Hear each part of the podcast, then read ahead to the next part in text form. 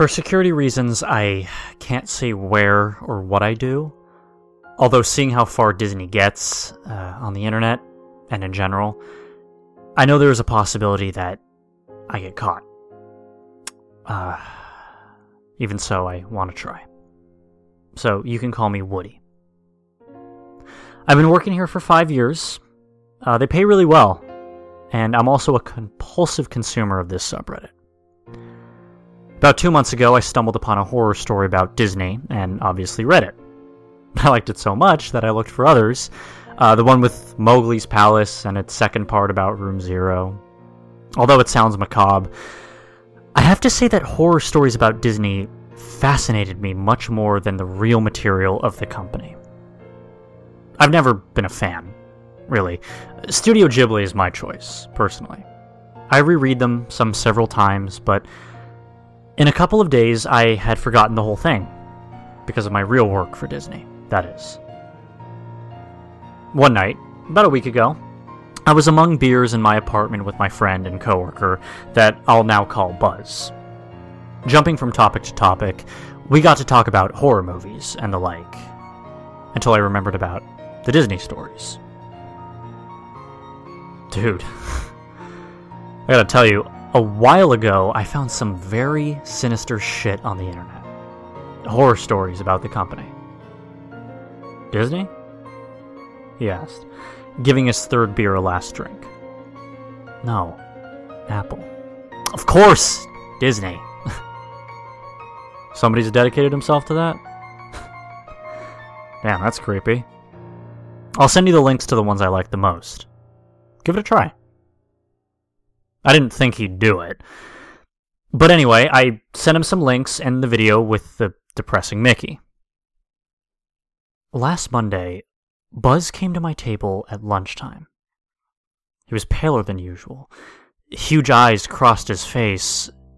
He told me that he had read all the horror stories about Disney that he had been able to find on the internet. All of them. On Tuesday, Buzz came back to my desk even paler. Hey, can I ask you something? Sure. Do you think that maybe some of those Disney horror stories are true? What? I mean, you know Disney's power, right?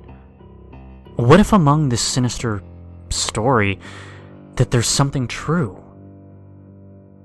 I don't know. I, I think it's just people fucking up everyone's childhood. Are you okay though, dude? He didn't answer.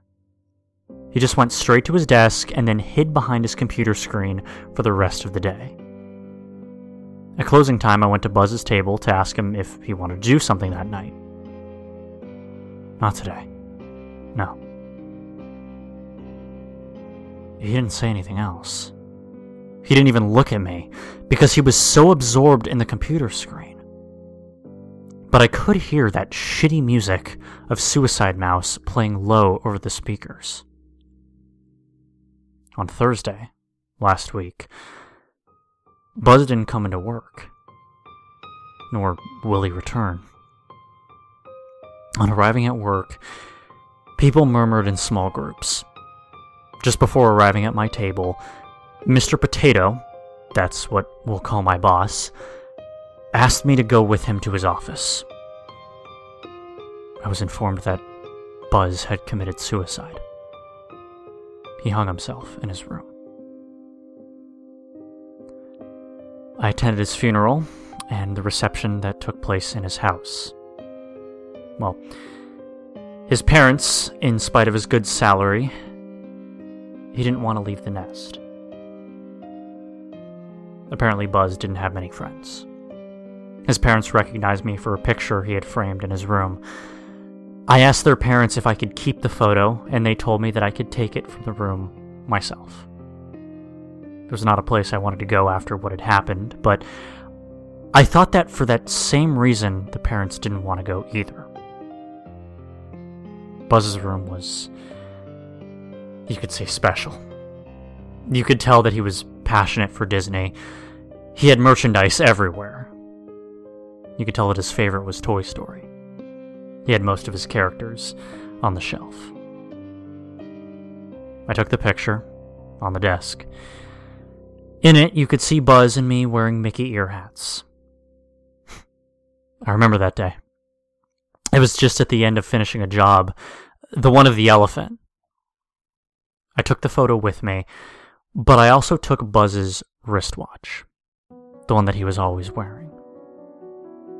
I also asked his parents if I could take Buzz's portable computer for work reasons.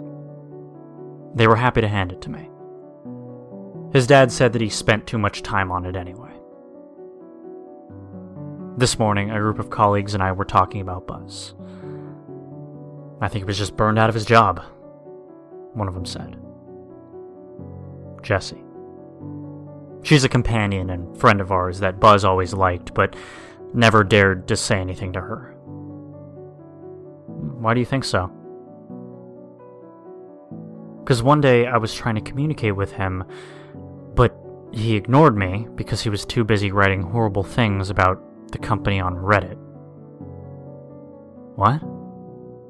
Yeah. He wrote the word Disney in capital letters in a frenetic way. A couple of hours ago, I was checking my email, and when I got to the junk, I saw that I had an email from Buzz that was sent last Thursday. He didn't write anything. Just linked to a post on r slash no sleep Disney. I tried to post there looking for help, but my post is always deleted because the bot says I'm breaking some rule of the subreddit. That's when I saw that every post that was there was missing. No stories. Just people asking where the stories went. If someone could think of an unusual post on in there that suits with this, please let me know.